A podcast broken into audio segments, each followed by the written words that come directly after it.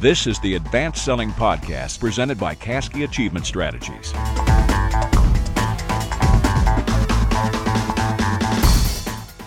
Now, your hosts, Bill Caskey and Brian Neal.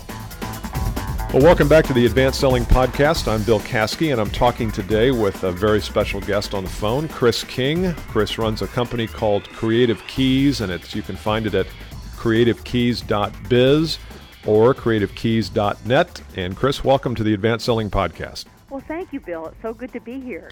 You know, I ran across your website as a result of your email newsletter that you send me each uh, each month or so. And in the last couple issues, or several several issues ago, you talked about storytelling and about how important it was to be able to tell a compelling story. And I think that for our listeners who are who are sales professionals and customer service people and marketing people and, and executives too.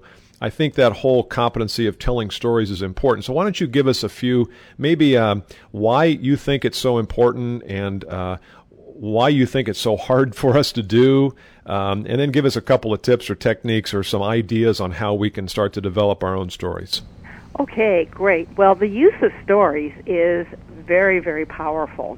Uh, when we are doing a presentation, whether it's a sales presentation or a regular presentation in front of an audience, if we even say, let me tell you a story, right away, people who look like their eyes have already glazed over will perk up and listen. And the thing about stories is people do remember stories. We tend to internalize them. And even though people don't think that they can do it well, we've been telling stories around the dinner table or at family gatherings for years. And when someone sees you on the street and even says, "Oh, you won't believe what happened to me today," uh, and then tells the story, it really is effective. And the other thing that I just love about stories is when you know someone's story, and it doesn't matter if their educational background is different from yours, or um, their material wealth, or where they live, or the color of their skin, if you know their story, then you can't help but like them. It's just amazing the power.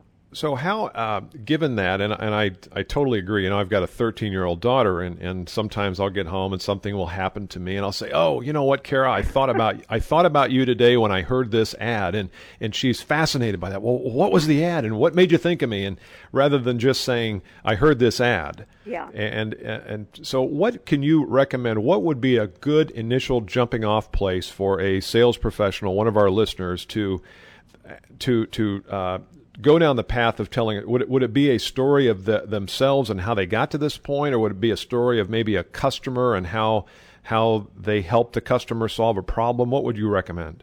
I think it's better if um, when you're doing a presentation in front of an audience, if you can tell a story like a personal story about yourself, usually the stories that go over the best with an audience are uh, problem stories. the day I know I heard a comedian say this once at a Toastmaster event uh, that it's better to be the bug than the windshield, and uh, and it is true. People are very interested in that. But if you're doing a sales presentation, I think so often how another customer was helped uh, by whatever product or service that you're selling and make it very personal. Make it something that the person you're speaking to could really relate to. Uh, one of the real masters of storytelling, and I'm sure you've maybe heard him on tape or even in person, is Zig Ziglar. Mm-hmm. And he tells about how he started selling pots and pans and how he would go in and he'd cook a meal, but he would talk about, you know, the pots and the pans he was using, and he was very successful. I heard uh, I heard Dr. Phil McGraw speak one day, and um, it's a couple years ago, and it was just a, a, wonderful speech. But all it was was stories, and on his little teleprompter thing that nobody could see but him, and I came around behind the stage when we were done because we had a chance to meet him. I saw the teleprompter, and all it was was the cat story, the tennis story, the house story, and that's all it said. And he knew he didn't have to read a script; he knew what the stories were. And there were only ten stories, and he got paid a hundred grand for the speech, and there were ten stories about five minutes each, and you know that was a pretty good payday for him. All he did was tell stories. Robert Schuller was the same. He came to Cleveland, and and he his whole talk was stories. But these were the interesting thing is now what what your people need to realize is yes, you can tell a story, and oftentimes they're sort of off the the shoulder. You know, they just are something that you remember. But most of these stories that are really really effective have been practiced. And people say, well, how do you practice?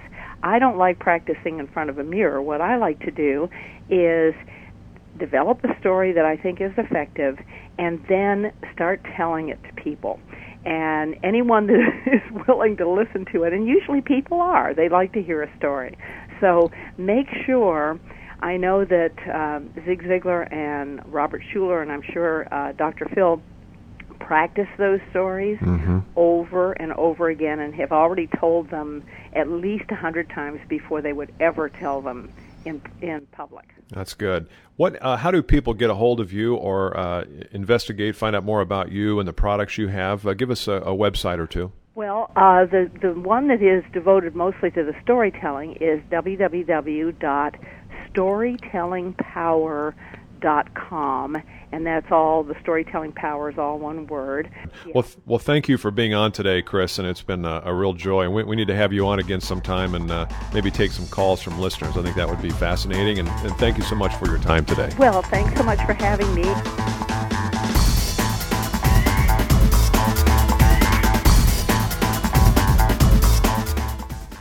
This has been the Advanced Selling Podcast presented by Caskey Achievement Strategies, Indianapolis. Join us each time we record a new podcast by going to BillCaskey.com or to iTunes.